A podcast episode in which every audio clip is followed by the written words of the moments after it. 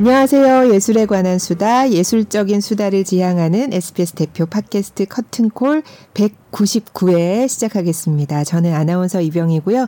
오늘도 김수현 문화예술 전문기자와 함께합니다. 안녕하세요. 네, 안녕하세요. 커튼콜 김수현입니다. 네, 새해 복 많이 받으십시오. 네, 새해 복 많이 받으세요. 네. 네.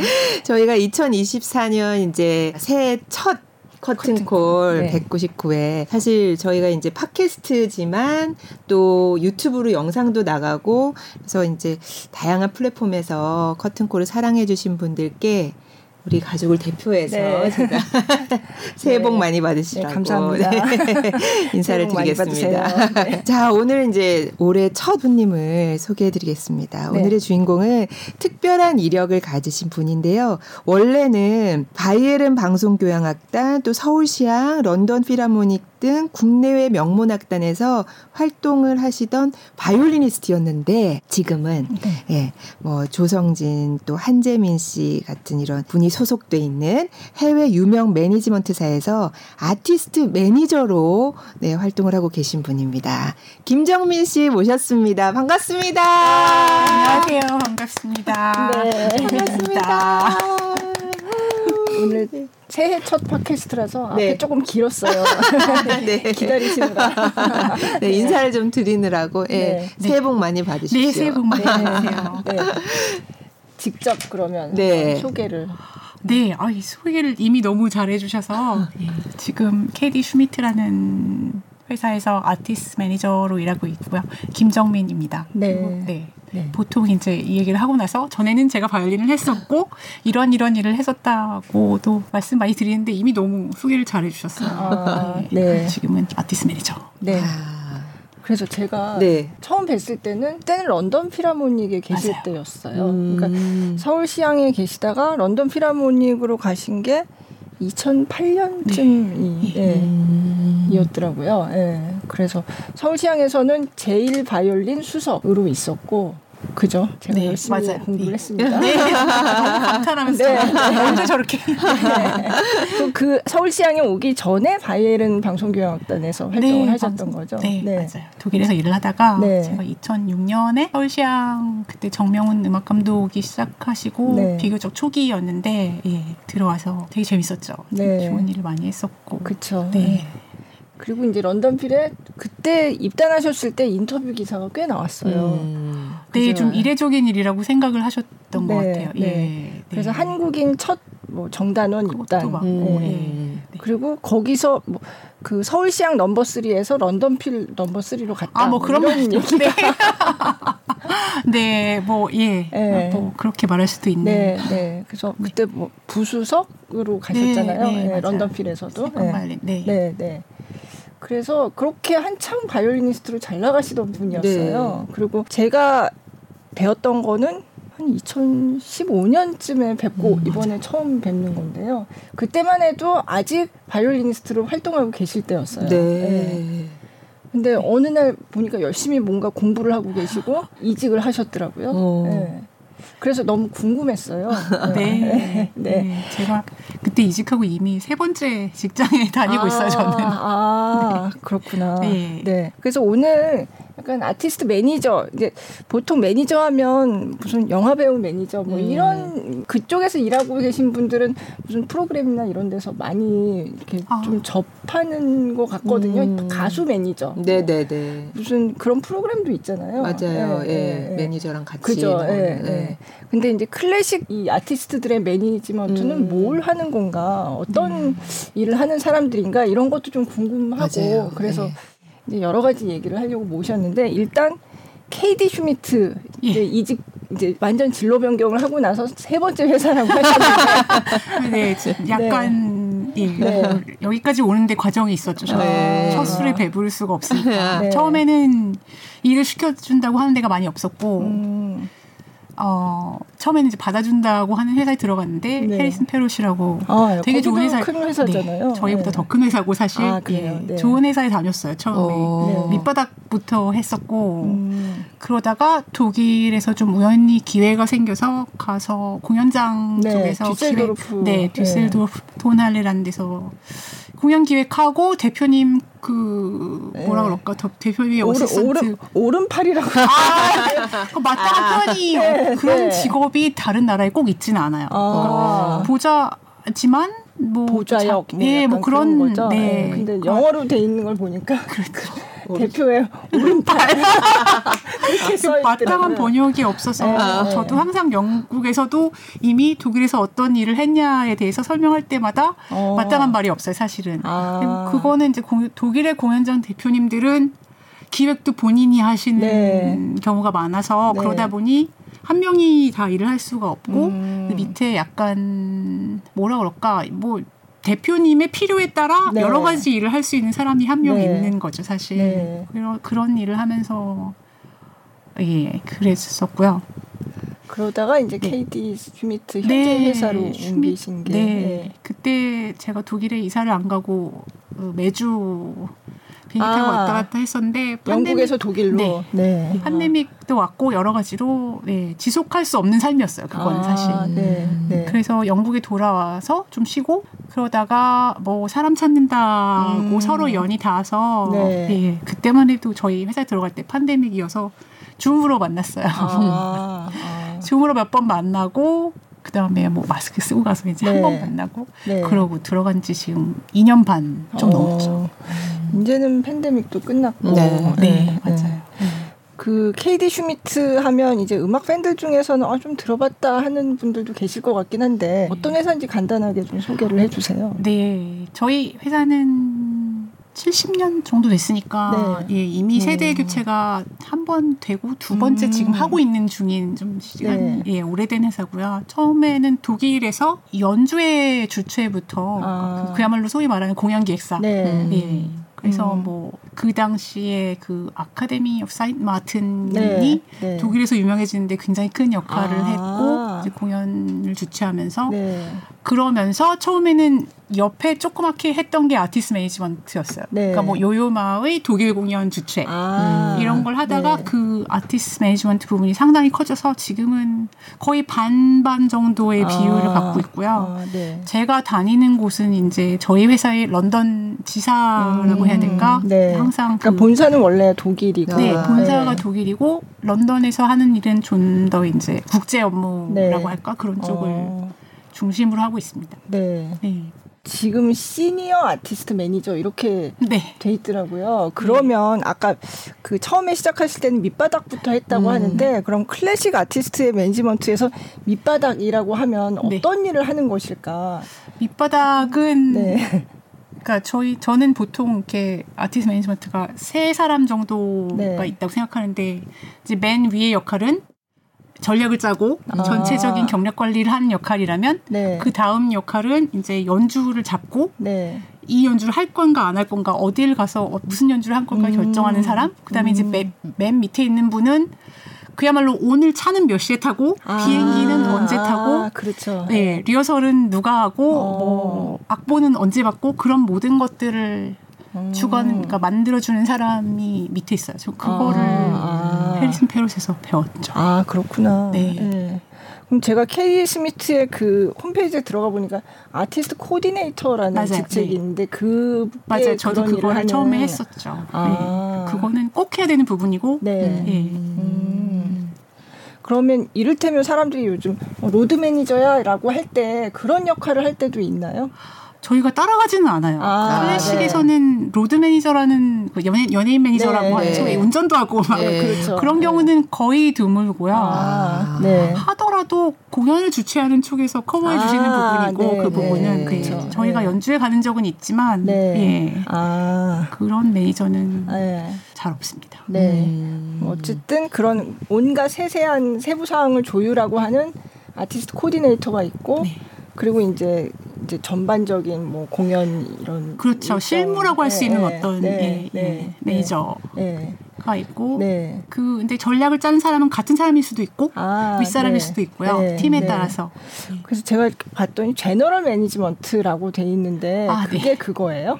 아니요 general management는 그 지리적인 개념이에요. 아, 전 세계 예, 예, 예, worldwide라고 소위 아, 말하는 그게 general management고 그 밑에 보통 그 지역에 따라 특화된 회사들이 아, 네. 그 지역을 담당해서 해주는 네. 경우 이제 local management라고 하는 아. 게 general과 local이 반대되는 아. 개념이고요. 아, 그렇구나. 네. 네. 아 그런 면에서. 예. 네. 네. 네. 그럼 아티스트에 따라서 뭐 나는 이 아티스트의 general management를 하고 있지만 또 B라는 아티스트는 나는 여기서는 또 local만 그렇죠. 맡는다든지 음. 그런 경우도 있을 수 있고. 예. 예. 더구나 저희는 이제 소위 다국적 회사기 때문에 막 회사 내에서 서로 맡아서 아, local과 아. general 하는 경우도 있고요. 네, 음. 네.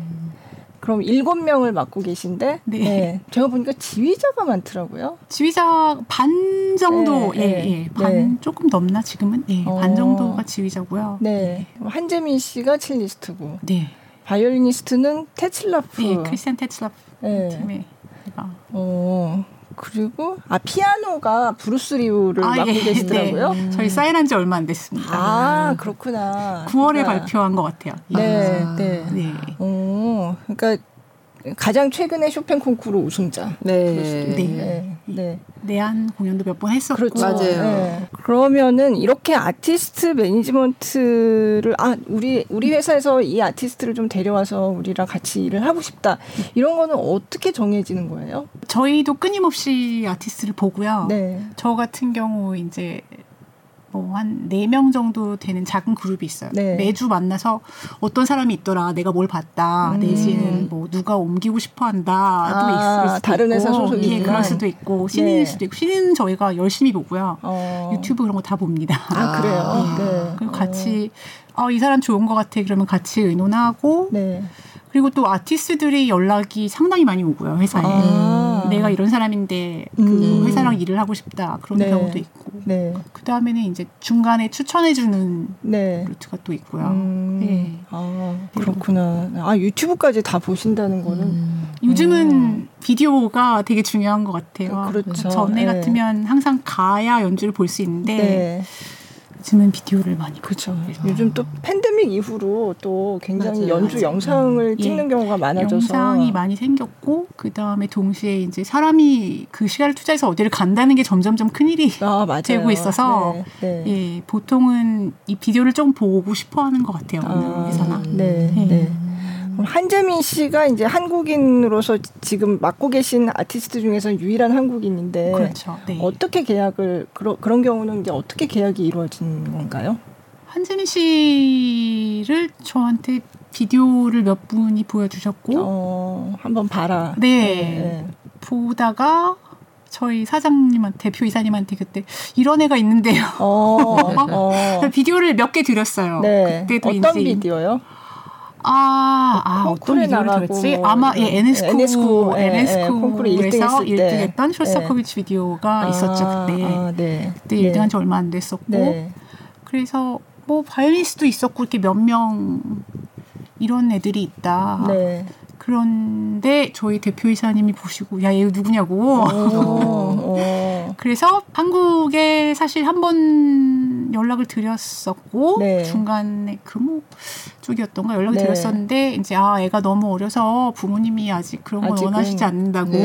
네. 그래서 뭐 잘 알겠습니다. 음. 그랬다가 제네바 콩쿠르에 나오면서 네. 그때 보러 갔었어요 제가. 아. 네. 저도 보러 갔었지만 회사에서 도 다른 분도 아 그래요. 네. 네. 그때 연주도 보고 한번 만나고 그리고 뭐또 계속 검토를 하고 예 그런 그런 과정이었죠. 그래서 어. 뭐 검토를 좀 하고 너무 어리니까 이제 이걸 두고 볼 것이냐 어떤 계기 보통은 뭐 예를 들어 쇼, 쇼팽 콩쿠르 1등했다 그러면 네, 사인을 네, 하잖아요. 그죠. 네. 근데 전혀 그런 게 없었고 사실 네. 모멘텀이 있다고는 할 수 없었는데 저희 대표 이사님이 야 뭐 기다리냐 해라 음. 그냥 해라. 어. 그래서 아 네. 어, 아, 그냥 네. 해라. 네, 어. 네. 아니 뭐. 네. 네. 그래서 언제 사인하신 거예요? 그러면 저희가 지금이 24년 1월이니까 22년 5월에 어, 아마 런던에서 사인했던 것 같아요. 어, 그렇구나. 예. 지금도 뭐 나이가 많지는 않은데 그때는 더 어릴 때. 아, 그때는 많이 어렸죠. 예. 그렇죠. 예. 16살이었는데 네, 그때. 네, 예. 네. 네. 음. 회사도 참 그런 연주자를 받는 건 많이 없던 일이고. 네. 음. 그리고 한재민 씨 같은 경우는 사실 등 떠미는 게 아무것도 없었는데 네. 예. 그냥 뭐, 어 키워보자. 좋다. 네, 어. 키워봐라. 네. 그래서 예. 어 그렇구나. 계약했습니다. 네. 그렇게 일이 많은지 잘 몰랐어요 제가 그때. 아. 네. 지금 생각하면 지금 일이 많아요? 어, 어린 연주자들은 손이 많이 갑니다. 아, 네. 어떤 면에서요? 뭐라 그럴까? 이게 아티스트와 매니저가 팀을 이뤄서 일을 하는데 네. 보통은 나이가 드실수록 사실은 본인이 갖고 있는 책임이 더 많으세요. 네. 그러니까 저는 보조를 해드리는 입장이고 네. 어떻게 보면 이미 뭐 65세 음. 이런 분들은 네. 보조를 해드리는 입장인데 어린 아티스트는 약간 반대인 거예요. 아. 왜냐면 아티스트 본인은 잘 사실 경험이 없으시잖아요. 그렇죠. 네. 그러니까 그거를 메꿔드려야 되는 입장이고 저희가 아. 그 남을 위해서 내가 결정을 하고 싶지 않지만 아. 내가 결정할 수밖에 없는 경우가 많이 있죠. 예. 아. 그렇구나. 약간 예. 네. 손이 많이 갑니다. 그러면 뭐 전략은 전략은 뭐예요? 어떻게 짜요? 네. 전략은 네. 아티스트에 따라 달라요. 어. 개개인의 전략이 다 다른데 네. 예. 이 아티스트가 어떤 사람이냐 성향도 아, 네. 문제가 되고 그 다음에 뭘 제일 잘하고 음. 남이 안 가진 걸 뭘 가졌느냐. 네. 저희도 이제 회사에서 unique selling point라는 말을 가끔 쓰는데 아, 네. 네. 이 사람이 누구냐를 저희가 정확하게 이해를 해서 설명을 해야 아, 연주 기회를 주는 분들이 어, 그러니까 음. 뭔가 약간 matchmaker 같은 거잖아요. 네. 저희가 네. 네. 음. 확률이 높아지기 때문에 그런 일단은 파악하는 게 제일 큰, 큰 전략이고요. 아, 근데 이렇게 어린 분들은 사실 다 된 게 아니기 때문에 계속 만들어가는 맞아요. 한지민 씨가 이런 연주자다라고 제가 말을 할 수가 없죠. 거죠. 어. 음, 그러려면 앞으로 한 10년은 이제 더. 아. 그래서 좀 더 조심스럽게 네. 이거 이걸 해보고 이게 잘 되면 아. 그 옆으로도 좀 가보고 네, 네. 네. 그런 아. 소개가 제일 큽니다. 그렇게 네. 무명인 네. 분들은 음. 이런 연주자가 있습니다라고 네. 저희가 말씀을 드리면 어쨌든 저희는 신뢰를 받는 관계니까 그 분들 중에서 이제 기회를 주시고 음. 잘 되면 하나의 기회에서 또 다른 기회가 네. 이어지고 그런 아. 네, 그게 전략이죠. 네. 젊은 연주들. 아. 음. 그럼 연주 레파토리나 이런 것도 이제 관여를 하세요? 할 수밖에 없죠. 어. 네. 예. 어. 근데 사람에 따라 달라요. 네. 자기가 하고 싶은 게 있고 또 고집도 있는 분들이 있는가 그죠. 하면 네. 나는 다 하고 싶어라고 아, 하는 분들도 있고 네. 그러니까 뭘 제시하든 나는 다 할래 이런 네, 난 이것도 잘할 수 있고, 있고. 예. 음. 근데 그런 경우는 이제 정말 대화를 통해서 네. 모든 걸 다 잘하는 사람은 없기도 하지만 네. 모든 걸 다 잘하는 사람을 특별히 원하는 사람도 없어요. 음. 그러네요. 예, 네. 그래서 만들어야 된다고 생각합니다. 저는 약간 네. 프로필이라는 거는 어. 본인이 제일 색깔이 뭐 강하고 그러면 그것도 또 단점이 있고요. 아. 예. 그래서 프로필을 만드는 건 아니지만 대화를 통해서 풀어 나가는 거죠. 네. 음. 뭐 단기적으로도 그렇고 장기적으로도 그렇고 지금 약간 시장에서 어떤 걸 잘하는 사람이 음. 뭐 필요한가라면 너무 어, 과장이지만 어떤 걸 잘하는 사람을 찾고 있을까 내지는 아, 아 네. 여기는 좀 갭이 있다 네. 그런 거를 저희가 보려고 노력하고요 어. 본인은 볼 수 없는 부분을 이제 그렇죠. 좀 사각지대를 네. 보는 네. 역할인 것 같아요. 네. 네. 그럼 한재민 씨 같은 경우는 그런 프로필도 계속 이제 경력을 쌓으면서 계속 만들어가야 되는 상황인 거죠. 그렇죠. 그러니까. 예. 네. 근데 저희가 생각하기에는 이런 곡을 잘한다 이런 건 있습니다. 아, 어떤 곡을 네. 잘한다고 뭐 보세요? 쇼스타코비치 1번 아, 잘하고 네, 네. 어떤 곡들은 첼론도 레퍼토어가 많지, 많지 않아서 네, 어떤 곡들은 좀 나중에 했으면 좋겠다. 어, 어. 그런 얘기도 많이 하고요. 또 네. 어디에 가냐에 따라 좀 새로운 걸 실험을 해볼 수 있는 공연이 있고 네. 무조건 내가 제일 잘하는 거 하나를 들고 가야 되는 공연이 아, 있어서 근데 그런 판단은 본인이 할 수 없거든요, 아, 사실은. 그래서 그런 걸좀 음. 예, 저희가 분석하는 네. 그런 역할을 하고요. 네. 그리고 의외로 사실 현실적인 부분들이 되게 많이 네. 차지해요 그 결정. 네. 아. 예를 들어서 두오자 콘ሰር트 하고 싶지만 네. 뭐넉 달 전에 하셨잖아요 아, 여기서 그쵸, 그쵸. 내지는 뭐 네. 다른 사람이 와서 했다. 아, 맞아요. 음. 너무 많이 했어 최근에. 예, 네, 뭐 그런 네. 게 있고 또 네. 나라마다 좀 안 팔리는 곡이라고 아. 하는 그런 곡들이 예를 들어서 뭐 정, 항상 정기적으로 관객이 많이 오시는 분들은 그게 부담이 덜 되지만 네, 네. 소위 말하는 하나하나 티켓을 팔아야 되는 네, 네. 마케팅을 해야 되는 입장에서는 네. 마케팅은 항상 유명한 곡을 해달라고 아, 그건 네, 한국만이 아니라 예. 다른 곳에도 마찬가지. 네, 그럼요. 예, 전 네. 세계적으로 마케팅은 유명한 곡을 해달라고 하고 어, 연주자는 뭔가 자기가 잘하는 곡을 가지고 가고 싶은데 네. 갈등이 있을 때가 많이 있고요. 음, 그래서 음. 저희와 공연 기획자 사이에서 하는 일은 그게 타협이 될 수도 있고 네. 예, 설득이 될 수도 있고 아. 그리고 또 어떨 때는 안 한다는 게 정답이에요. 어. 예를 들어서 뭐 무슨 곡을 해달라고 하는데 저희가 보기에 아 이거는 어, 맞지 않는다 뭐. 내지는 아직 시기가 맞지 않는다 네. 이럴 경우에는 저는 그러면 다음 기회에 시켜주세요라고 아. 말씀, 을 드리는 편이에요. 아. 특히 어린 연주자는. 네. 네. 네. 그러면 사실 연주 기회를 하나 그냥 놓치는 거일 수도 있는데. 그렇죠. 네. 예. 저희 회사는 장기적으로 음. 경력 관리를 하는 게 사실 목표이기 때문에 네. 예. 음. 연주를 하나 더 잡는 것보다는 이 연주를 해서 내가 가고 싶은 네, 방향으로 네. 한 걸음 더 갈 수 있는 연주냐 음. 아니냐 해서 아. 네. 그럼 이렇게 어린 연주자들은 또 뭐 그런 측면이 있는데 이를테면 테츠라프 같은 경우는 네. 워낙에 유명한 그렇죠. 분이고 예. 이미 뭐 명성이 많이 예. 알려져 있고 맞아요. 이런 분은 어떻게 하세요? 뭐 누구든 사실 연주자 본인이 중요하다고 생각하는 게 제일 네. 중요한데 네. 나이가 드실수록 네. 인생에 다른 중요한 일들도 많아요 사실. 아 그래요. 이분들도 네. 가족도 있고. 아 그죠. 예를 들어서 네. 나는 집에 애들이 어린데 어. 2주 이상 나가 있는 건 싫다. 아, 그러나 네. 연주는 많이 하고 싶다. 제약 조건이 많네요. 네. 그런 조건이 다르죠. 예. 그리고 그런 분들도 뭐 세상의 모든 연주 원하는 기회를 다 가질 수 있을 것 같지만 실제로는 현실적 조율이 많이 필요하기 때문에 아. 뭐 나는 누구랑 엘가 콘체르토 하고 싶어. 네. 그러면 이제 저는 그 오케스트라하고 어느 주에 이거를 연주를 넣을 것이냐 그러니까 어떤 일정 조율부터 네, 네. 네, 그런 경우도 있고 뭐 녹음 아, 프로젝트라든가 아, 네, 네. 그런 것도 있고 하고 싶은 프로젝트 또 가고 싶은 곳 네. 예를 들어서 내년에 뉴질랜드에 처음으로 가시는데 지금 어. 나이가 많이 되셨는데 어 뉴질랜드를 그동안 안 가셨구나. 예, 네. 물론 많이 안 가셨어요. 애들이 되게 중요한 가족이 되게 중요한 분이에요. 그래서 멀리 안 가시는데 그래도 아 내가 그래도 살아서 한 번은 뉴질랜드 가봐야지 그런. 아. 그래서 그 일정을 맞추기 위해서 저희가 조율을 굉장히 많이 했어요. 뭐 예를 들어서 그 전에 연주 끝나면 토요일에 연주를 하고 나면 뭐 뉴질랜드에는 월요일에밖에 도착을 못 하는데 아. 뉴질랜드의 규정으로는 연주하기 48시간 전에 와 있어야, 와 있어야 되고 아, 아니, 그래요? 워낙 장거리니까 아. 문제가 생길 경우를 아, 대비해서 그렇죠. 이제 그런 네. 거죠. 네. 네. 그리고 멀리 가시면 협연 한 번만 하는 것보다는 그렇죠. 뭐 독주에도 할 수 있으면 하고 네, 네. 뭐 그런 실력도 야, 기회가 되면 맞아요. 하고 네, 네. 네. 그런 쪽으로 방향이 조금 달라요. 그러니까. 아. 그러니까 연주를 만드는 것보다는 맞는 연주를 하고 또 기회를 나한테 맞는 조건으로 이렇게 바꾸는 과정 그런 음. 게더 많이 걸립니다. 네. 그런 분들도 뭐 예를 들어서 3년에 한 번 정기적으로 어디를 간다 이런 네. 플래닝이 있으면 네. 상당히 열심히 일을 해야 그걸 맞출 수 있어요. 아.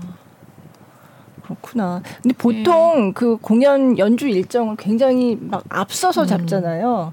그래서 뭐 유명한 네. 사람들은 뭐 앞으로 몇 년간의 일정이 다 차 있다 뭐 이런 얘기 이제 네. 종종 듣는데 네. 진짜 그런가요? 막 몇 년치가 막 짜여 짜여 있고 막 이런가요? 어, 네, 물론 연주를 와달라고 하는 사람이 많을수록 네, 미리 그렇죠. 계획을 해야 그걸 네. 다 맞출 수 있죠. 네. 네. 음. 근데 중요한 데부터 먼저 네.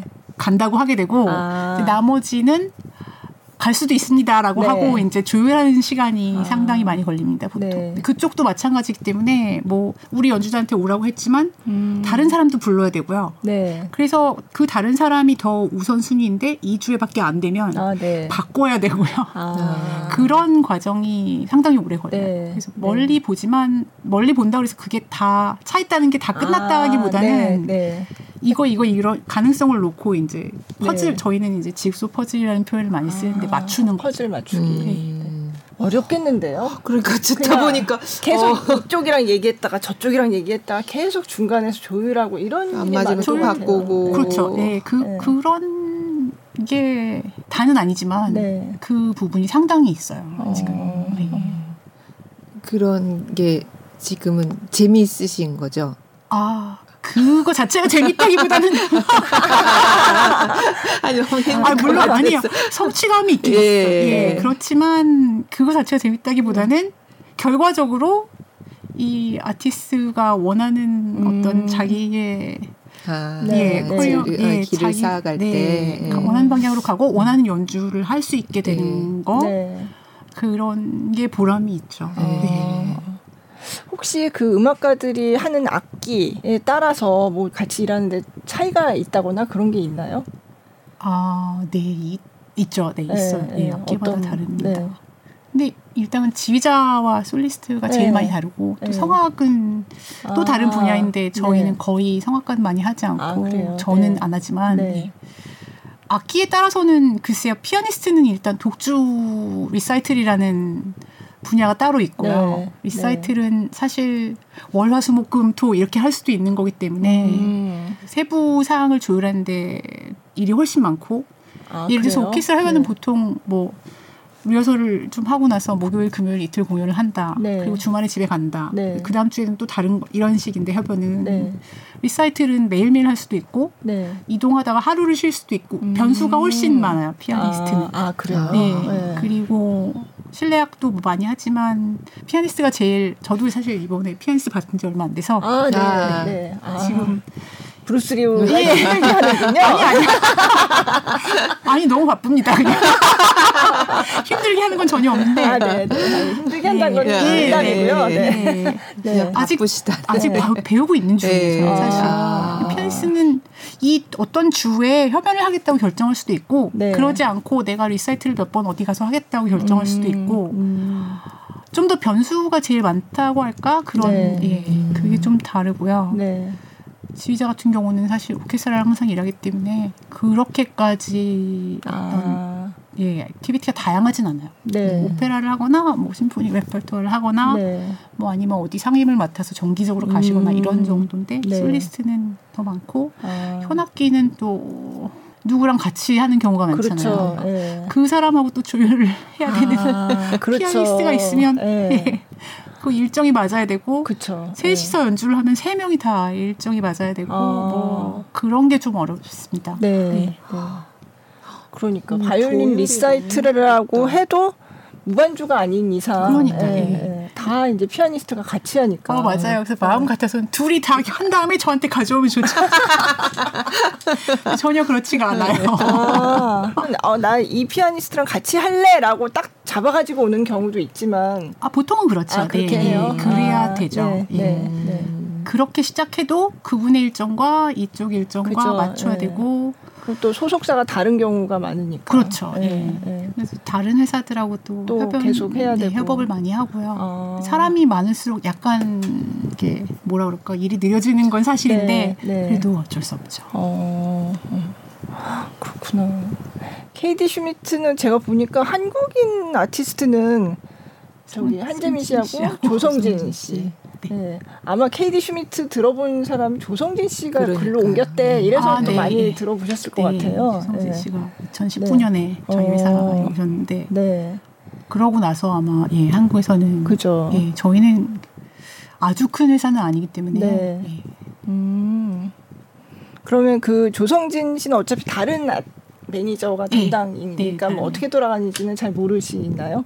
그래도 혹시 한국인이니까 뭐 이렇게 옆에서 듣는다거나 뭐 아, 이런 경우가 있나요? 한국인이라서 더 듣는 건 없는 네. 것 같고요. 근데 네. 저희는 공유를 많이 하는 편이고 네. 매주 만나서 뭐 내 음. 아티스트 누가 뭘 한다 네. 그런 거는 대체로 다 알고 있는 것 같아요 서로. 네.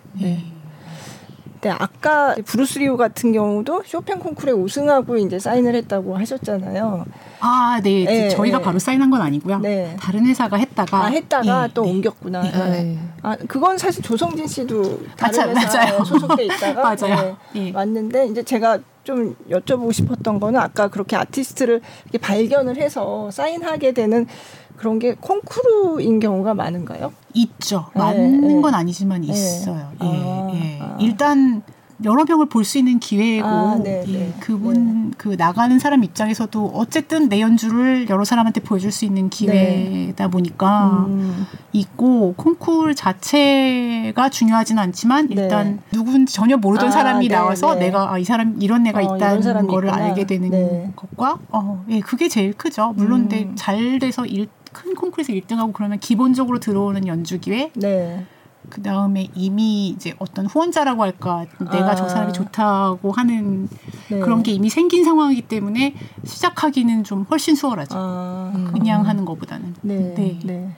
신인 발굴은 이제 콩쿨의 경우가 아니면 아까 말씀하신 것처럼 영상을 다 보시거나 뭐 이런 게 되는 네, 거예요. 뭐 기분들하고 말씀을 많이, 많이 나누죠. 예, 뭐 미팅 가도 다른 네. 얘기도 하지만 아. 네. 요즘 누가 잘한다 음, 네. 그런 네. 얘기도 하시고 음. 네. 또 저희 회사 지휘자분들이 이제 뭐 어디서 아, 연주자 보게 되면 그렇죠. 내가 이런 애랑 했는데 아. 저는 제 지휘자들 중에 한 명은 안나라 키티나라고 네, 이제 네. 그분은 안드리스 넬슨스의 어시스턴트를 아, 했었기 때문에 네. 이제 추천하시고 아, 굉장히 강력하게 추천하시고 아, 예. 네. 그렇게 해서 네. 회사에 오게 되신 경우고 아. 입소문이라는 게 있어요. 저희가 이제 업계가 그렇게 넓지 않다 보니까 네.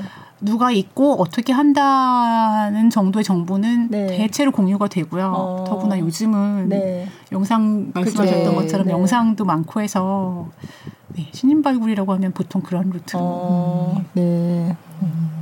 원래 바이올리니스트로 활동을 하셨었으니까. 네.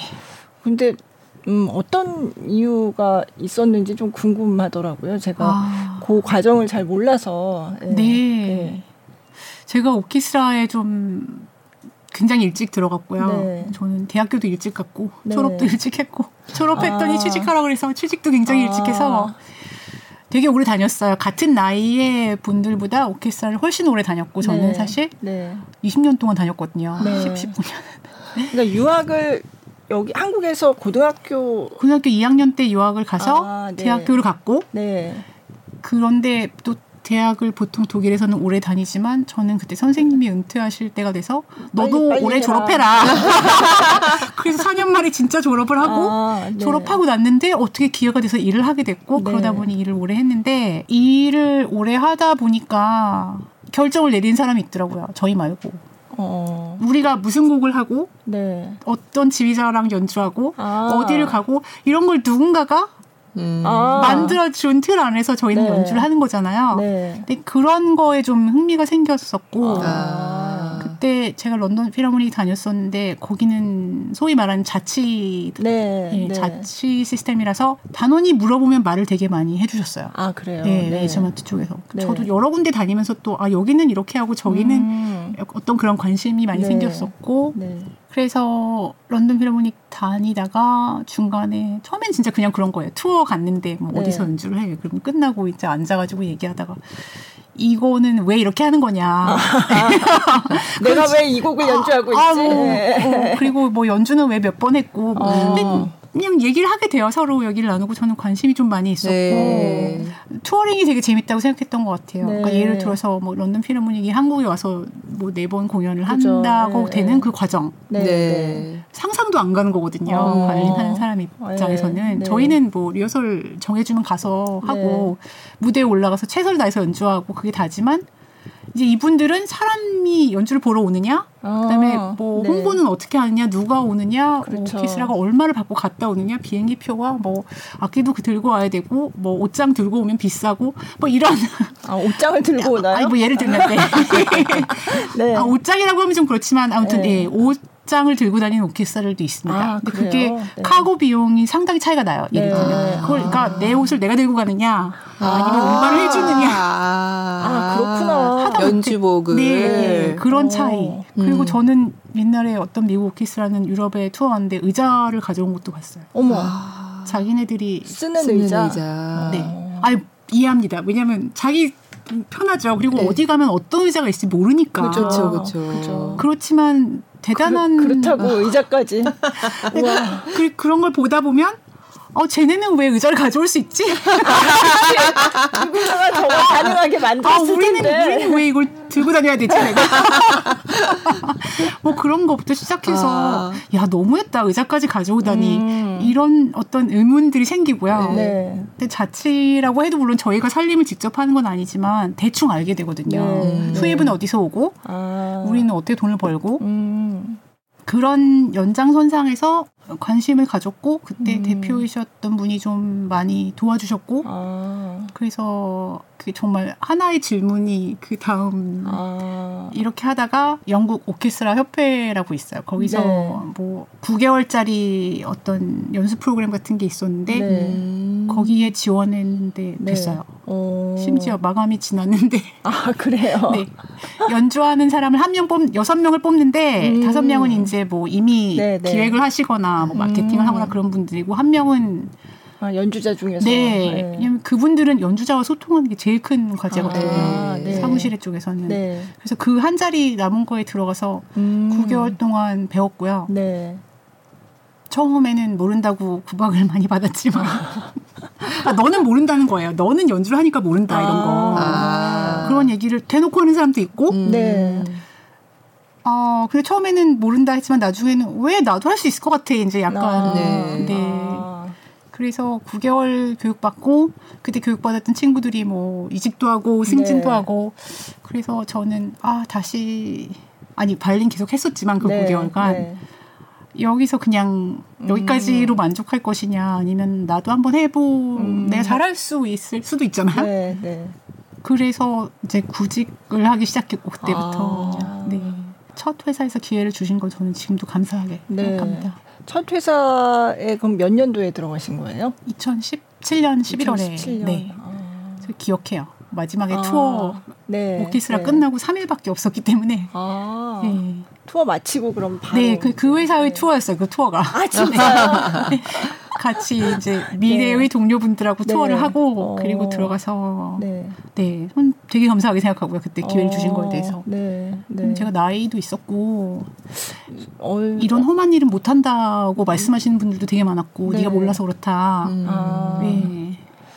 그렇죠. 그냥 단원으로 투어 다닐 때는 물론 그 연주하고 다니는 것 자체가 힘들지만 음. 어쨌든 그런 것 그런 거 저런 거 다 신경 안 쓰고 그냥 그렇죠. 나는 가서 연주만 하는. 제가 느낀 건 네. 얼마나 우리가 그 연주를 하라고 남들이 알아서 네. 막아주고 다다 네. 다 그렇죠. 해주고 네. 다른 건 신경 쓰지 않아도 되게 어떤 네. 예, 어쨌든 받는 입장이었잖아요 네. 저희는.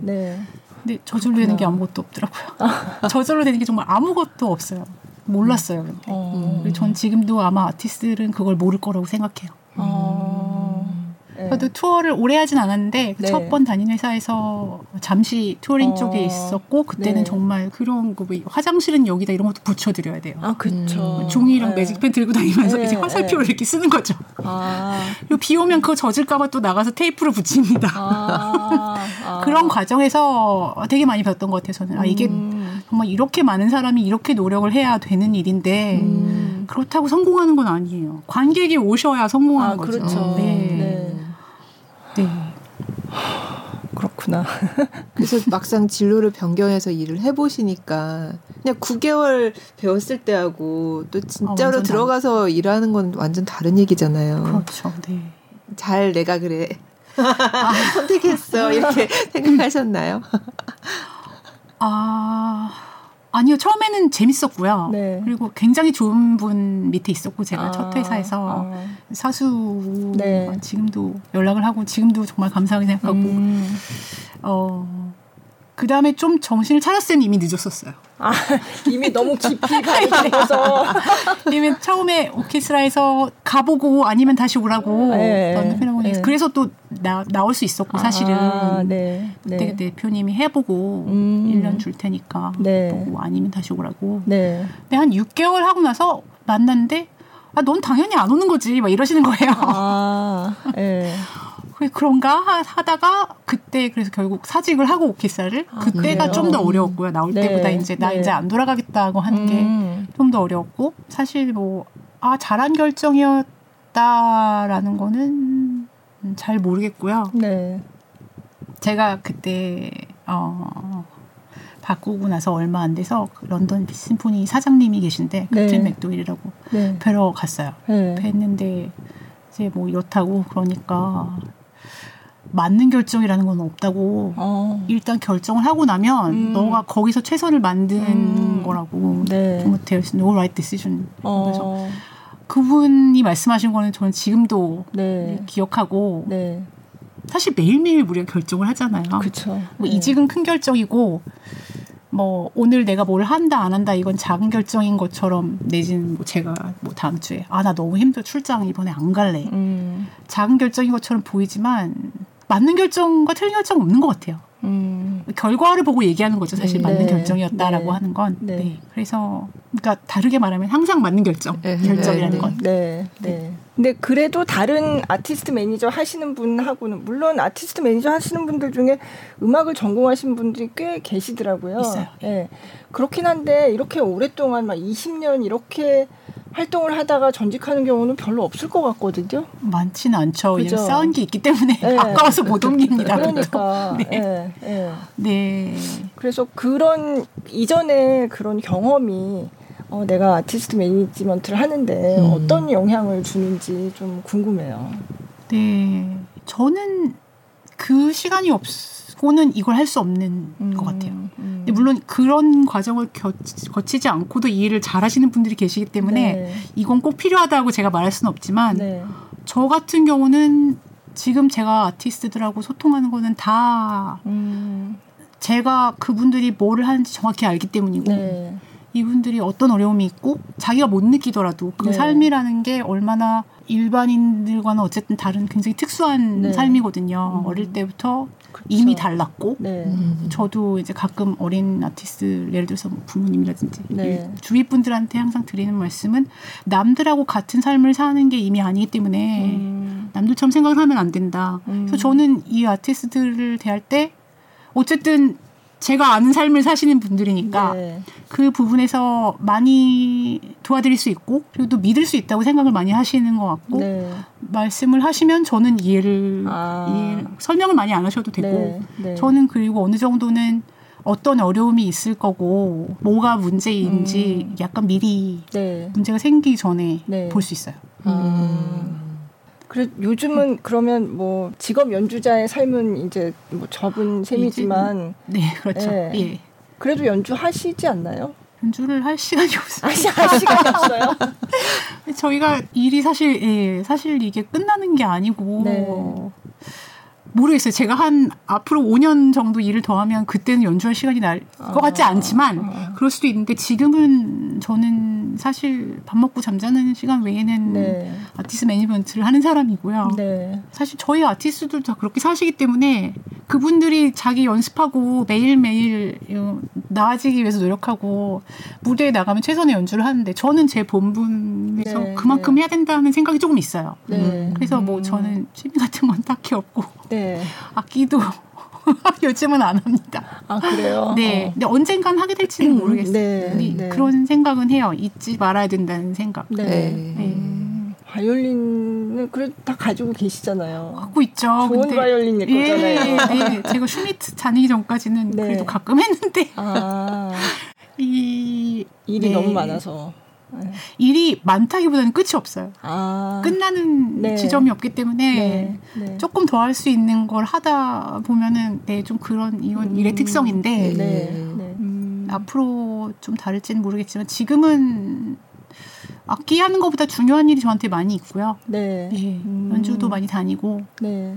얘기를 하다 보니까 2008년인가요? 그때 한국에서 독주회 하실 때 네. 그때 프로그램 노트를 직접 음. 썼다고 하면서 그때 인터뷰하신 내용 중에 존 키츠라는 시인의 말을 인용을 한 건데 제가 적어가지고 왔는데 들리는 선율은 아름답지만 들리지 않은 선율이 더 아름답다라는 음. 말씀을 그 프로그램 노트에 쓰셨대요. 그래서 뭐 무슨 말인지 사실 정확한 의미는 모르겠지만 알쏭달쏭하지만 뭔가 지금 하고 계시는 일이 예. 전에 하신다는 것처럼 그 바이올린을 사람들한테 들려주는 일을 음. 직접 들려주는 일을 하는 건 아니지만 예. 사실은 들리지 않는 선율을 뒤에서 연주하고 계신 게 아닌가 음. 그런 생각이 아 네. 네 뭔가 되게 해석을 잘하는 꿈보다 해몽이라고 하는 이게 바로 제가 전혀 해보지 못한 생각이 아 네, 네, 네. 들 음악이 들리는 그 장소와 시간까지 가는 데는 정말 엄청나게 그러니까요. 엄청나게 많은 과정이 있죠. 네, 네. 연주자 본인의 과정도 있지만 어 혼자 하는 게 아니에요. 그게 사실. 네, 네. 네. 음. 그 과정에서 예, 그 과정의 부분이 되고 일부분이 되는 건 되게 보람 있는 일이에요. 그건 맞아요. 아, 네. 네. 관객들은 그냥 그 연주장에서의 그 선율만 딱 음. 듣지만. 네, 근데 네. 저는 아신다고 생각합니다. 아, 그렇죠. 어떤 quality가 있는, 네. 네. 그러니까 누가 최선을 다하고 있느냐. 음. 그 다음에 이 사람이 여기까지 오기까지 어떤 노력을 했느냐 이런 건 어딘가 네. 저는 듣는 사람이 안다고 생각해요. 아, 네. 제가 네. 되게 좋아하는 그 제가 이제 크리스티안 테츨라프가 저의 아티스트지만 네. 제가 원래 좋아하는 분이고 잘 알던 아, 분인데 네. 그분이 제가 학생 때 바이올린 할 때 그랬어요. 연주 잘 못해도 아무도 모른다고. 음. 근데 진짜 잘하면 애기들도 안다고요. 아. 음. 저는 비슷한 맥락에서 네. 볼수 있다고 생각해요. 네. 음. 그죠. 진짜 잘하면 애기들도 알아요. 맞아요. 네. 듣는 게 다릅니다. 네. 네. 또 다르다고 믿어야 할 수 있는 일이기도 하고 제가 아, 하는 일은. 아, 네, 네. 네. 그렇죠. 네. 그러면 이렇게 진로 변경하고 아티스트 매니저로 일한 지 이제 몇 년 되셨지만 물론 그 전에 연주자로 일한 기, 간이 훨씬 길지만 그래도 네. 내가 일해 보니까 아 좋은 아티스트 매니저는 이런 사람이더라 음. 이런 자질이 있어야 아, 네. 아티스트 매니저를 할 수 있더라 이런 생각이 좀 있으실 것 같아요. 네 있, 있죠. 네. 네. 네. 저도 고민을 매일 매일 하는 부분이고 네. 그리고 전 또 나중에 합류한 사람이기 때문에 더 많이 고민. 예, 남들을 네. 보면서 아 저분은 어떻게 해서 저기까지 갔을까 내지는 음. 저분의 장점은 뭘까, 음. 네. 저분은 왜 그렇게 사람들이 신뢰하는가 네. 그런 생각을 많이 하는데 근데 사실 이런 말씀을 드리기 되게 조심스러운 게 아티스트 매니저는 사람마다 달라요. 아, 그러니까 제가 네. 매니저하는 방식이 남의 방식과 같지 않고 아, 네, 네. 회사의 풍이라는 게 있음에도 불구하고 음. 사람마다 다른데 저는 헌신적인 아. 게 굉장히 중요한 덕목이라고 네, 생각하고요. 네. 네. 음. 그게 제일 큽니다. 네. 네. 헌신적이어야 한다. 음. 네. 그럼 헌신적이지 않은 음. 매니저는 뭐가 다를까요? 이렇게 얘기하면 좀 아니요 헌신적인지 아닌데도 않지만 일을 되게 잘하시는 분들도 많아요. 그, 그, 래서요 네. 네. 네. 근데 연주자 그러니까 아티스트에게 뭐가 필요하냐에 따라 제일 달라요. 음. 근데 제가 생각하는 거는 이분들은 물론 연주를 잡아주는 사람도 필요하고 자기를 대리할 사람도 필요하고 네. 껄끄러운 말을 대신해줄 사람도 아, 필요하고 그렇죠. 네. 내가 아무 생각도 안 해도 다 준비해주는 사람도 필요하지만 제일 필요한 건 내 편이라고 아. 저는 생각하기 아, 때문에 네. 이분들은 무대에 올라가면 남들이 어떻게 하나 보거든요. 음. 그리고 뭐 잘했다 못했다 뭐 누구는 뭐는 잘하는데 뭐는 좀 음. 어땠고 어제는 뭐 컨디션이 어땠고 뭐 잘 치지만 쟤보다는 못 친다 뭐 온갖 음. 그러니까 남 그렇게 남한테 노출되는 직업을 하는데 내 편이 필요하고요. 네. 근데 그 내 편이 뭔가 제가 생각하기에는 물론 집에서 가족이 주는 절대적인 지지 그런 것도 있잖아요. 네. 인생에는 굉장히 네. 중요하지만 아는데 내 편인 사람. 아, 아 그러니까 지금 네. 갑자기 무슨 생각이 드냐면 그러면 어, 내 아티스트인데 요번 연주를 어 좀 별론데 이럴 때도 있잖아요. 네. 네. 그럴 때 어떻게 하세요? 말씀을 드려야죠. 아. 모르신 본인이 알면 상관없. 본인이 네, 네. 아는 경우가 많지만 네. 본인이 알아도 네. 그런 말을 할 수 있는 음. 믿고 할 수 있는 사람이 필요한데 네. 저는 이제 그런 사람이 되고자 하는 거고요. 아, 아. 그리고 모르는 사람에게는 해도 이해받지 못할 얘기. 네네. 네. 네. 음. 근데 안돼 내 편이고 판단도 할 수 있지만 내 편이고 또 그 판단을 내가 신뢰할 수 있는 사람. 음. 예를 들어서 저 제가 연주를 했는데 다음날 네. 매니저 와가지고 어제 다들 연주 다 좋다고 했는데 그 곡은 앞으로 안 하시는 게 좋겠습니다라고 말하진 않겠지만 그렇게 네. 말하지는 않겠지만 네, 네, 그런 말씀이 필요하면 드리고요. 네. 그게 하기 쉬운 얘기는 아니에요. 그러니까요. 남이 와서 얘기했다면 절대 받아들일 수 없는 어떤 네, 것들을 네. 저는 분명히 당, 나는 네 편이다. 그렇기 때문에 할 수 있는 말들 어. 그런 게 그런 역할이 결국은 네, 네. 거기까지 가야 되지 않나 매니저가. 아, 아, 아. 근데 너무 개인적인 생각이라서 다른 매니저는 전혀 다르게 얘기할 아, 수도 있어요. 수도, 네. 네. 네. 네. 음. 한번 내 담당 아티스트가 되면 얼마나 계속 아. 함께해요? 네, 계속 뭐 20년, 30년씩 계속 가시는 분들도 있고. 아. 중간에 근데 여러 가지 이유로 회사 사정도 있고 네. 저만 해도 이미 회사에 들어간 이후로 몇번 음. 변동이 있었고 네. 너무 짧은 건 좋지 않죠. 그거는 네, 확실히 그렇죠. 예, 네. 시간이 좀 걸리기 때문에 네. 예, 음. 그건 정말 음. 지향하는 거는 오래 같이 가는 관계를 네. 음. 오래 같이 가려고 하죠. 네. 그렇게 노력합니다. 네. 하나 또 궁금한 거는 해외 이런 매니지먼트나 이런 기획하는 시스템하고 한국하고 좀 차이를 좀 느끼세요? 어, 어떤 것 같으세요? 제가 사실 그 매니지먼트는 오케스트라 이렇게 기획하는 분들하고는 네. 연락을 많이 하지만 네. 타사하고 그렇죠. 연락하는 건 네. 아무래도 약간 네. 아주 넓게 교류를 하지는 않기 때문에 잘 모르겠는데 일단은 수익 구조가 조금 다른 것 같고요. 아. 제가 듣는 얘기로는. 아. 근데 그게 뭐 좋다 나쁘다는 아니지만 규모가 어느 정도 네. 돼야 아, 그렇죠. 수익 네. 구조도 정상적으로 갈수 음. 있는데 음. 규모가 아직 커지고 있는 중인 것 같아요. 제가 보기에는. 네. 음. 그거 것과 그 다음에 어 제가 이제 그래도 다른 여기서 매니저 하는 분들하고 가끔 이렇게 얘기를 나눠보면 네. 하시는 고민은 시장이 너무 작다. 아, 네. 그래서 밖으로 나가야 되는데 밖으로 나가기에 상당히 불리하죠. 음, 예, 여기 그렇죠. 있는 것 자체가. 네, 네. 예. 그게 제일 과제일 것 아, 같아요. 제가 보기에는 아. 연주자들이 밖으로 나가는 거 내지는 지금은 보통 소위 말하는 글로벌 회사에 계시면서 한국에 뭐 누가 또 회사가 있다든가 없다든가 네. 와서 연주를 하는 그런 상, 형태인데 그 회사들만큼 네. 기획을 할 수 있으려면 음. 일단 시장이 조금 더 커야 되지 않나? 네. 근데 네. 많이 커졌어요. 정말 많이 커졌고요. 네. 그 다음에는 연주자의 이름에 쏠리는 그러니까 아주 잘 아주 유명한 사람만 아주 잘 되는. 근데 그러면 안정적으로 사업을 하기가 쉽지 않죠. 그러니까 음. 뭐 클래식 관객이라는 게 이름 한두 명을 보고 오는 네, 네. 그리고 나머지는 엄청나게 관객을 얻기가 힘든 구조라면 네, 네. 네 그거는 좀 어려운 음. 게 저희 같이 큰 회사의 뭐 여러 가지 장점도 있고 단점도 네. 있지만 큰 장점은 잘 되는 분들이 계시기 때문에 키울 수 있는 힘이 있다는 네. 거예요. 그걸 통해서. 근데 이제 그게 너무 소수면 네. 아무래도 안정적으로 아. 사업이라는 말은 사실 맞지 않거든요. 이게 아, 네. 사업이라기보다는 어, 뭐라 그래야 되나 지원 아티스트 지원에 가까운 건데 음, 이 사업은 물론 음. 수익이 나긴 하지만 네. 그 지원을 안정적으로 할 수 없어요. 네. 그래서 음. 조금 더 넓어졌으면 좋겠고 네. 그 아주 톱스타가 굉장히 중요하지만 그 밑에도 관객들이 믿고 오는 그런 네. 연주자들이 많이 있었으면 좋겠고 네. 그러다 보면 자연스럽게 다른 문제는 이제 음. 네, 저는 그렇게 보는데 네. 네. 네. 어. 그럼 한국은 또 민간 기획사나 이런 데서 대형 공연을 할 때 기업 후원이 네. 절대적이라고 얘기하는데 그렇죠. 해외는 어떤가요? 기업이 그렇게 후원을 나라마다 달라요. 근데 아, 예, 나라마다 다른데 나라마다? 네. 예. 근데 저희도 기획을 어, 그 투어를 크게 네. 하는 회사다 보니까 네. 티켓 수익이 네. 적어서 그렇죠, 사실. 아, 예, 아마도 아, 제가 네. 짐작하기에는 네.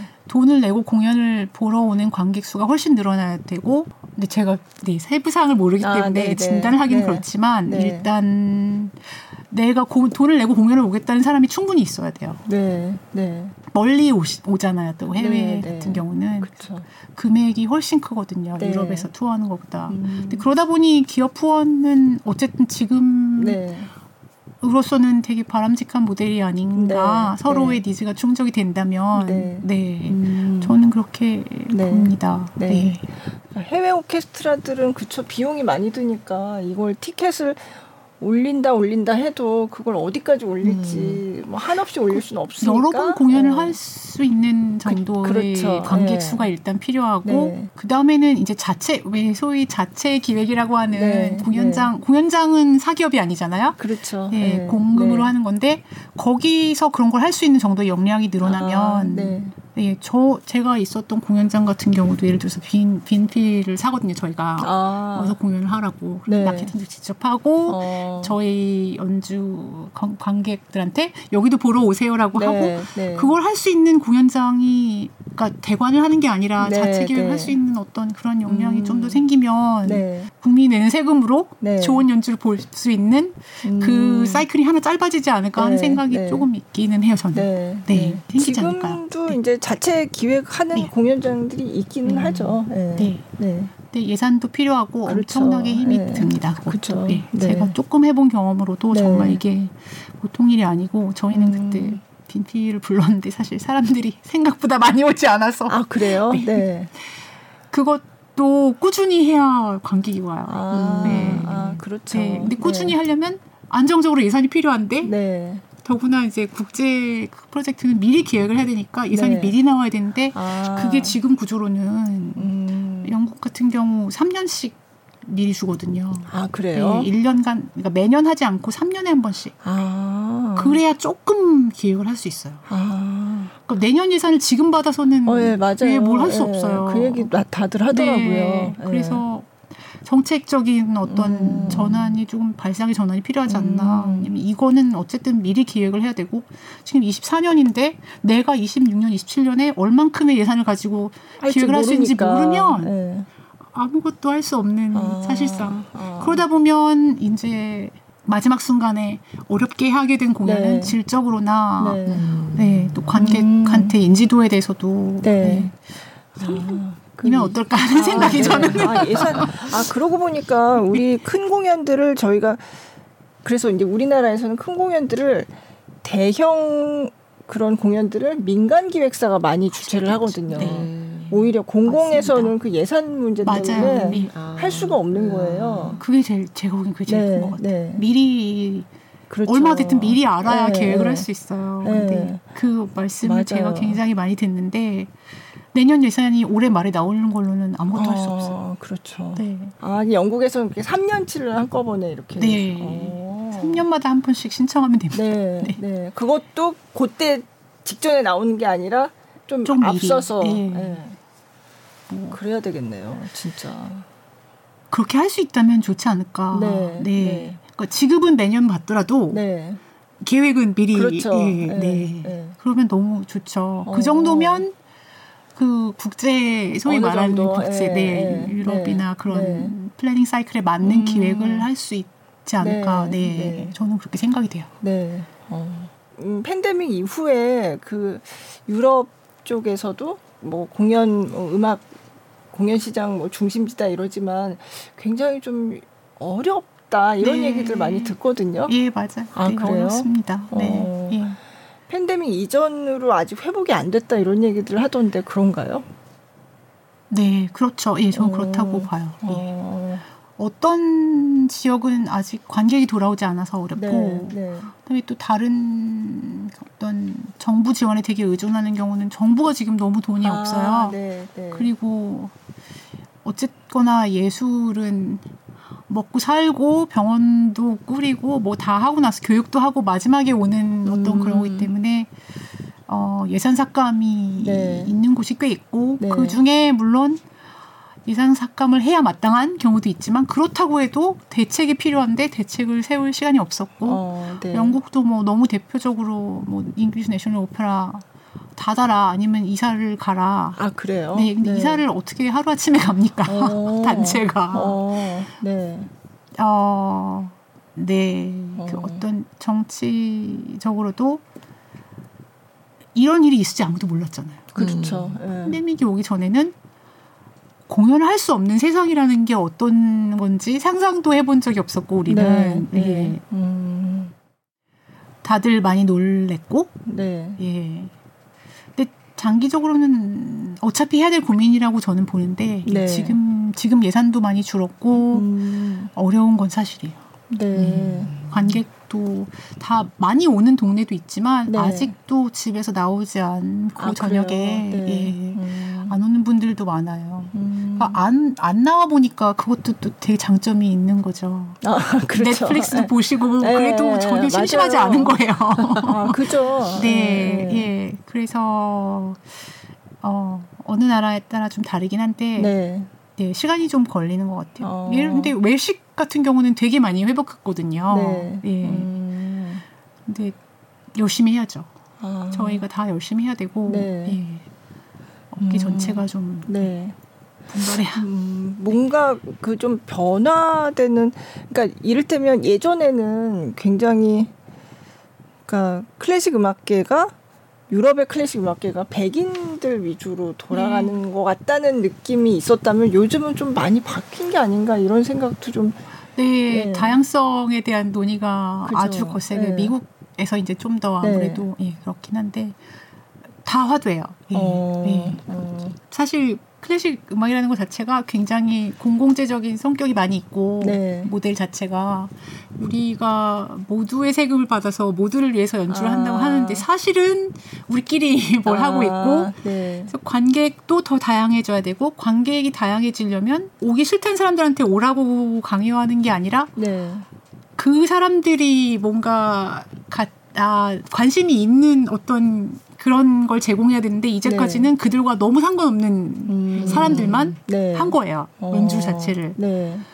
그래서 가장 이상적인 거는 지금 뉴올리언스였나? 네. 제가 정확히 모르겠는데 미국 오케스트라 같은 경우는 그 그 지역 주민의 어떤 비율, 그러니까 네. 뭐 성비라든가 인종적인 비율을 네. 굉장히 많이 얘기하는데 그거와 자기네 관객의 비율이 아주 비슷해질 때까지 간 거죠. 아, 음, 아. 모두가 올 수 있는 공연이어야 네. 된다. 네. 모두가 아 저건 나 같은 사람이 하고 나 같은 네. 사람이 들으러 가는 공연이다라는 음. 생각이 들 정도로까지 네. 가야 된다고 해서 어. 그 그런 논의가 굉장히 많이 있고요. 네. 음. 네. 어. 이, 음. 그러면 그런 움직임이 예. 이를테면 아티스트 매니지먼트 하는데도 뭔가 변화하고 연관이 저희도 기회를 네. 드리려고 굉장히 노력 네. 정말 노력합니다. 이를테면 신인 아티스트들이 예. 있으면 예. 어, 좀 다양한 사람들을 좀 우리가 더 네, 뭐, 어, 눈여겨보고 더 많이 발탁을 네, 해야 되겠다. 뭐 지금 뭐 예, 네. 이미 많이 성과를 낸 분야 같은 경우는 이제 여성 지휘자. 아. 저희도 여섯 명, 일곱 명을 지금 네. 지휘자를 네. 대리하고 있고 굉장히 많은 어. 퍼센티지고요. 네.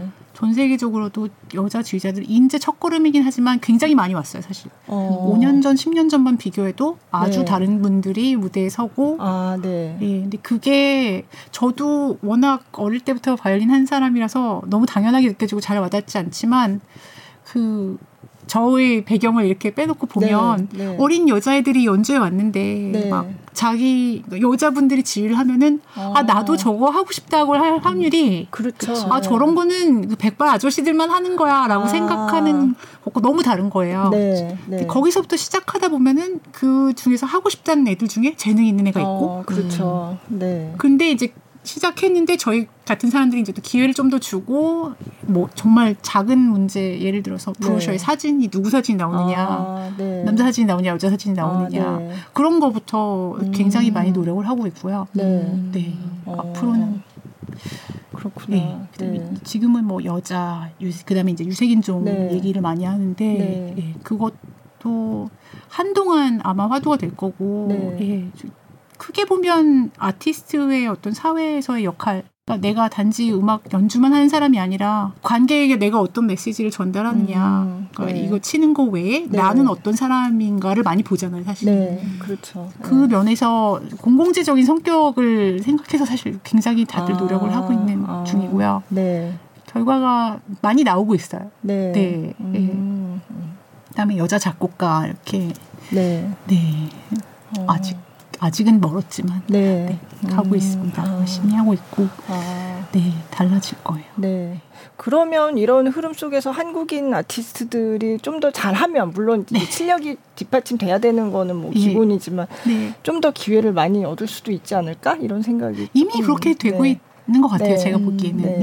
예. 전보다 훨씬 많은 기회가 있고 워낙, 워낙 잘해주신 분들이 있기 때문에 그쵸, 앞세대 네, 네. 뭐 예를 들어서 김선욱 씨, 김선욱 씨라든가 네. 이미 데뷔한 지가 지금 뭐 네. 김선욱 씨요? 예 많이 많이 많이 됐죠. 됐죠. 한 20년 되지 않았을까? 더 워낙 어릴 때 그러니까 저도 지금 네, 예. 네. 그분이 잘했기 때문에 또 그 사람 그 다음 사람에게 또 기회가 있는 거고 네. 예 제가 어. 매니지먼트 하면서 배운 것 중에 하나는 나는 내가 개인이라고 생각하지만 그런 건 없구나라는 거. 사람들은 아. 내가 남잔가 여잔가, 아. 어느 나라 사람인가, 음. 어떻게 생겼나. 네. 그 나의 어떤 전통 그런 게 딱히 없지만 네, 한국 네, 사람은 네, 그런 거가 되게 큰 부분이에요 내 어, 브랜드에. 어. 예. 그래서 앞에 간 사람이 잘했기 때문에 또 기회가 음, 있는 것이고 그럼 네. 거기를 통해서 이렇게 점점 넓어지면서 네. 점점 더 기회가 많이 지금이 뭐 네. 한재민 씨만 해도 저희 회사가 네. 해라. 어, 그렇, 그렇죠. 잘 될수 네. 있다고 생각하기 네. 때문에 그러는 거거든요. 네. 네. 그리고 다른 회사들도 한국인 아티스트도 많이 받고 많이 그렇더라고요. 당장 네. 저도 지금 매니저를 하고 있고 이런 사람은 없었고 사실. 네. 음. 네. 그렇죠. 아티스트 매니저 그렇게 해외에서 하는 분들 중에 한국인이 거의 없었잖아요. 아, 많지 않았잖아요. 네, 많지는 않은 것 같아요. 네. 많이 바뀌었습니다. 많이 바뀌고 있어요. 점점 네. 더 빨리 바뀌고 있고, 음, 네. 네.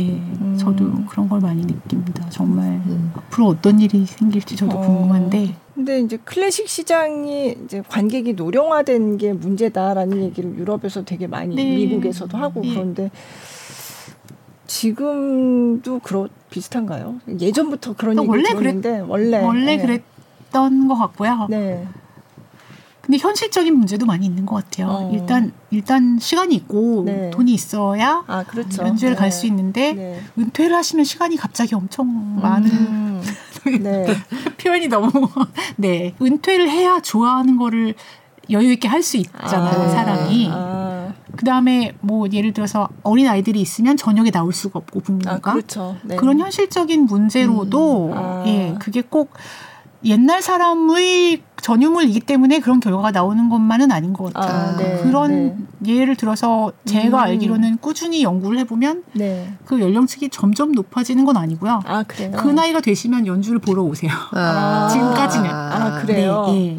음. 그것도 꽤 있어요. 네. 네. 이제 그 부분에 저희가 유일하게 우려하는 부분은 어렸을 때 접하지 않은 것을 그렇죠. 과연 하러 네. 오실 것이냐 네. 나이가 들었다고 해서 그렇죠. 네. 지금 오시는 분들은 어릴 때 어떤 방식으로든 이미 클래식 음악을 접한 세대이기 때문에 네. 그래서 저희가 항상 하는 얘기는 이제 교육 네 음. 기회를 줘야 된다 최소한 네. 이분들이 연주회를 자기가 스무 살 때 오진 않겠지만 네.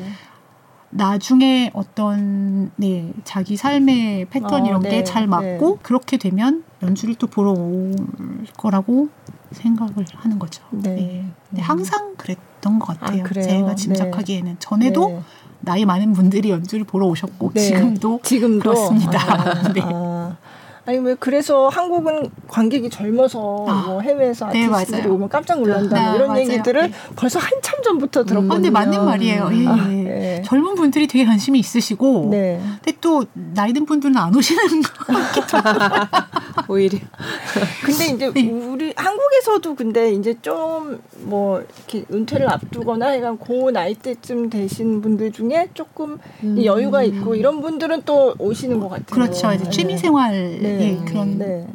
어떤 정서적인 그런 제가 보기에는 뭐 여러 가지 기능이 있겠지만 음악이 정서적인 필요를 되게 음. 많이 채워주는 것 같은데 네. 그런 걸 느끼기 생 그 그걸 느끼는 때가 되면 찾게 되는 어떤 네. 그런 음악인 것 같기도 하고요. 음. 젊은 분들이 오시는 거는 조금 다른. 아. 그거는 이제 내가 보고 싶은 어떤 사람에 대한 게 아. 크게 있는 것 같고 네. 저희는 사실 되게 다들 부럽다고 생각하고 어떤 네. 스타가 있고 피아니스트가 막 엄청 유명하고 오, 어, 예를. 들어서 아니 피아니스트가 뭐라고 네. 굉장히 신기하게 네. 생각해요. 아, 밖에서는. 예. 예. 음. 그렇죠. 좀 한국에서는 진짜 표를 뭐 했다 하면 그냥 피켓팅 얘기 나오고 너무, 살 수가 없고. 전 너무 신기해요. 왜 그렇게 됐는지 어, 사실. 어. 미디어의 역할이 제일 크지 않나라고 저는 생각하는데. 어, 미디어뿐만은 아닌 것 같아요. 아, 그래요? 네. 어떻게 해서 그렇게 됐을까? 왜 그럴까요? 근데 어, 또 대부분 콩쿨로 유명해졌다는 공통점이 있는 것 같아요. 근데 이제 이게 너무 또 지나치게 가다 보면 콩쿨에만 관심이 쏠리는 그런 음. 부작용도 있기는 하죠. 네, 네. 그거는 네. 그건 음. 제가 연주자들 보면서 되게 많이 느끼는 건데 사실 네. 콩쿠르 1등한 거는 시작이거든요. 그렇죠. 근데 네. 거기를 목표로 너무 질주하다가 그게 끝나면 조금 덜 열심히 하는 것 같은 아. 그런 인상을 저는 많이 받아요. 네. 네. 음. 사람마다 다르지만 네. 정말 그냥 시작일 뿐이라는 네. 거를 좀 예. 음. 근데 약간 그 예를 들어 학교를 들어가려고 너무 노력하다 보니 입학을 하는 순간 나는 그렇죠. 이미 목표에 예. 도달한 근데 그렇죠. 공부를 예. 하려고 간 거잖아요. 그렇죠. 근데 입학하고 아 이제 그러니까 드디어 나는 드디어 나는 1등했다. 예, 예. 그앞 그 뒤가 훨씬 힘들어요. 음. 그렇죠. 예. 네. 그러니까 관심을 가져주시는 건 너무 좋은 일이, 일이고 근데 좀 다양화가 되면 더 좋겠지만 네. 1등 하는 사람들 중에서 사실 그렇게 길게 가지 못하는 경우도 많고 네. 또 콩쿠르 1등 하는 거는 아무래도 어떤 타입이어야 훨씬 유리한데 직접적인 음. 경쟁이다 보니까 네. 네. 사실 연주는 경쟁이 아니고 네.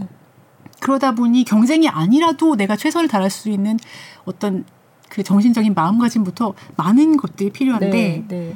그 1등할 수 있는 어떤 그런 태도 같은 걸 갖지 않은 사람도 예술가로서 아주 대성할 수 있고 음. 그런 분들도 기회가 있으면 그렇죠. 좋죠. 네. 네. 콩쿨 아. 얘기 나올 때마다. 네. 네. 네. 근데 또 변별력이 그렇죠. 없기 때문에 네. 그렇습니다. 네. 사실은. 그게 네. 뭔가 이제 뭐 객관적인 이런 수치 같은 게 없는데 맞아. 콩쿨은 뭔가 순위가 나오니까 이게 그러니까, 되게 확실해 네, 보이잖아요. 네, 그래서 좀 더 관심이 쏠리고 그런 측면은 있는 것 같아요. 네. 그렇죠. 네. 그, 그런 그리고 많은 분들이 그걸 통해서 기회를 그렇죠. 얻었고 네. 네. 앞으로 네. 또 얼마나 많은 일들이 나올지는 모르겠지만 네. 근데 제가 보기에는 그 콩쿠르에 나가는 당사자한테는 이게 뭔가에 대한 어떤 자각이 음. 있어야 되는 것 같아요. 이건 정말 음. 그냥 그 시작할 기회를 한번 네. 주는 네. 그것뿐이거든요. 네. 네. 음. 근데 한국인들이 참 잘하긴 하더라고요. 음. 그런 거 보면 경쟁이 강해요. 어. 네 그런 것 같아요. 네. 아니 물론 너무 잘하지만 그 외에도 어, 굉장히 부자연, 부자연스러운 환경인데, 네. 뭐, 예를 들면 순, 순서를 나눠서 치고, 네. 뭐 똑같은 네. 걸 치고, 네. 어떻게 하고, 그 시간에 나가서. 근데 그거에 어느 정도 강점을, 예, 강점을 네. 가지신 분들이 많은 것 같고, 어. 되게 좋은 거죠. 왜냐면 네. 연주도 결국은 그 순간에 올라가서 내가 그렇죠. 최선을 내야 되니까, 예. 그거는 장기적으로 그걸 계속 자기가, 어, 스스로 어, 유지할 수만 있다면 네. 굉장히 장점이고요. 네. 예. 음. 그러면 네. 언제 가장 큰 보람을 느끼세요? 일하시면서? 아티스트가 연주를 잘할 때요. 어. 네. 아, 그 물론 뭐 좋은 공연이 들어오면 기쁘죠. 네. 네. 네. 음. 그리고 가끔은 네. 무슨 말씀을 제가 드렸는데 그게 당장은 아니지만 결과가 나는 경우 아 이게 듣고 뭔가 바꿨구나라는 아. 생각이 들때 네. 제가 좀 도움이 됐다는 아. 그런 생각을 하게 되죠. 아 그렇구나. 네. 네. 갑자기 생각났는데 한재민 씨가 빨간 양말을 아, 네. 신고 나오잖아요. 네. 네. 거기에 대해서 뭔가 얘기를 나눠보신 적이 전혀 있으세요? 없습니다. 아 그냥 그거는 알아서 하는 걸로. 네. 본인이 예. 네. 네. 누가 거슬린다고 하면 음. 저는 말씀을 드릴 거고요. 네, 근데 네. 제 의견을 얘기하는 건 필요 없고 사실 아, 네, 네, 네. 뭐 연주를 갔는데 누가 어떤 음. 예 발을 좀 내미는 습관에 대해서는 얘기한 적이 있습니다. 아 연주하면서 발을 내미는 습관이 리허설 때 아. 사진을 찍어서 이거 왜 그러냐고. 아. 아니 근데 모르시거든요. 아, 본인들은 아, 본인들은 모르게. 본인들은 몰라요. 네. 아. 그래서 뭐 지휘자도 저를 예를 들어서 머, 머리 네. 얘기하는 적도 있고요. 네. 어. 네, 정말 그냥 위하는 마음에서 하는 건데 이거는 아, 머리는 뭐 어떤 뭐 가려서 안 보인다. 뭐 그런 예 네, 그런 게 네. 많죠. 예. 어, 예. 지휘자는 특히 자기가 보여줄 수 있는 거는 자기밖에 없기 때문에 네. 좀 저는 아. 일단 눈이 잘 보여야 된다고 생각하는 네. 편이고 네. 되게 기본인데 네. 예, 음. 생각을 못해요. 아. 예. 아, 그러니까 지휘할 때 단원들이 잘 봐야 되니까 단원들이 네. 눈이 안 보이면 안 된다고 저는 어. 생각해요. 예를 들어서 아. 네. 그러려면 머리가 어떻게든 네. 앞, 이 정리가 돼야 아 그렇구나. 지금, 네. 저 같은 머리는 안 되죠. 아, 네. 핀을 꽂든지. 예, 뭐, 뭐 네. 네. 핀을 꽂으면 꽂으면 좀 볼품이 없지만 네. 그래도 눈이 안 보이는 것보다는 낫고. 어. 네, 저는 어. 핀을 사다 준 적도 있고. 아 그래요? 아, 아 그렇구나. 음. 그런 거. 또다 그러니까 제가 의상이나 이런 것까지도 관여를 하시나 사실 그게 좀 음. 궁금했었어요. 네. 아 그러 그러진 않아요. 근데 네, 그러진 예, 않지만 그렇지만 제가 생각하기에 아 저거는 정말 안 했으면 좋겠다라든가 음. 내지는 다른 사람들이 지적을 한다면 네. 그런 건 보통 직접 얘기를 못 하거든요. 아. 저한테 합니다. 그런 얘기. 아. 아. 눈이 안 보이더라. 네. 그런 얘기를 처음에 들을 때는 그런가 보다 하지만 두 오케스트라 정도 얘기하면은 이제 저의 역할은 가서 얘기를 하는 거예요. 아. 눈이 안 보인다고 했다. 아. 네. 머리를 그렇죠. 어떻게 했으면 좋겠다. 음. 저 단어는 눈을 보고 싶은데. 네, 이게 지적질인데 음. 제가 할 수밖에 없죠. 아, 누가 가서 그 얘기를 하겠어요. 네, 네. 아, 그 듣기 싫은 얘기도 해야 하는 직업. 네. 네. 그게 딴 게 아니라 연주에 또 직접적인 영향을 줄 수 있는 네, 거에 대해서는. 예. 근데 음. 지휘자는 모든 게 다 영향이 있어요. 예. 음. 모든 게 뭐를 입고 뭐 네. 그런 것도 사실 음. 안 보는 것 같지만 다 보고 네. 또 본다고 생각하지 않아도 사람들이 어떤 받는 느낌이 있기 때문에 그런 거에 네. 대해서는 어, 예 네. 필요하면 얘기를 해야죠. 네. 제가 할 수밖에 네. 없죠. 저는 그런 역할을 하라고 있는 사람이잖아요. 네. 네. 알겠습니다. 네. 계속 아티스트들이 좋은 음악을 할 수 있도록 네. 뒷받침을 해주시는. 음. 네, 예, 뭐 네. 재능 있는 분들이 그 재능을 발휘할 수 있게 네. 네 도움이 많이 필요한데 그걸 해드리는 사람이라고 저는 네. 생각해요. 네. 네. 뭐 혹시 어 나도 재능이 많았는데 이런 생각할 때 없으세요?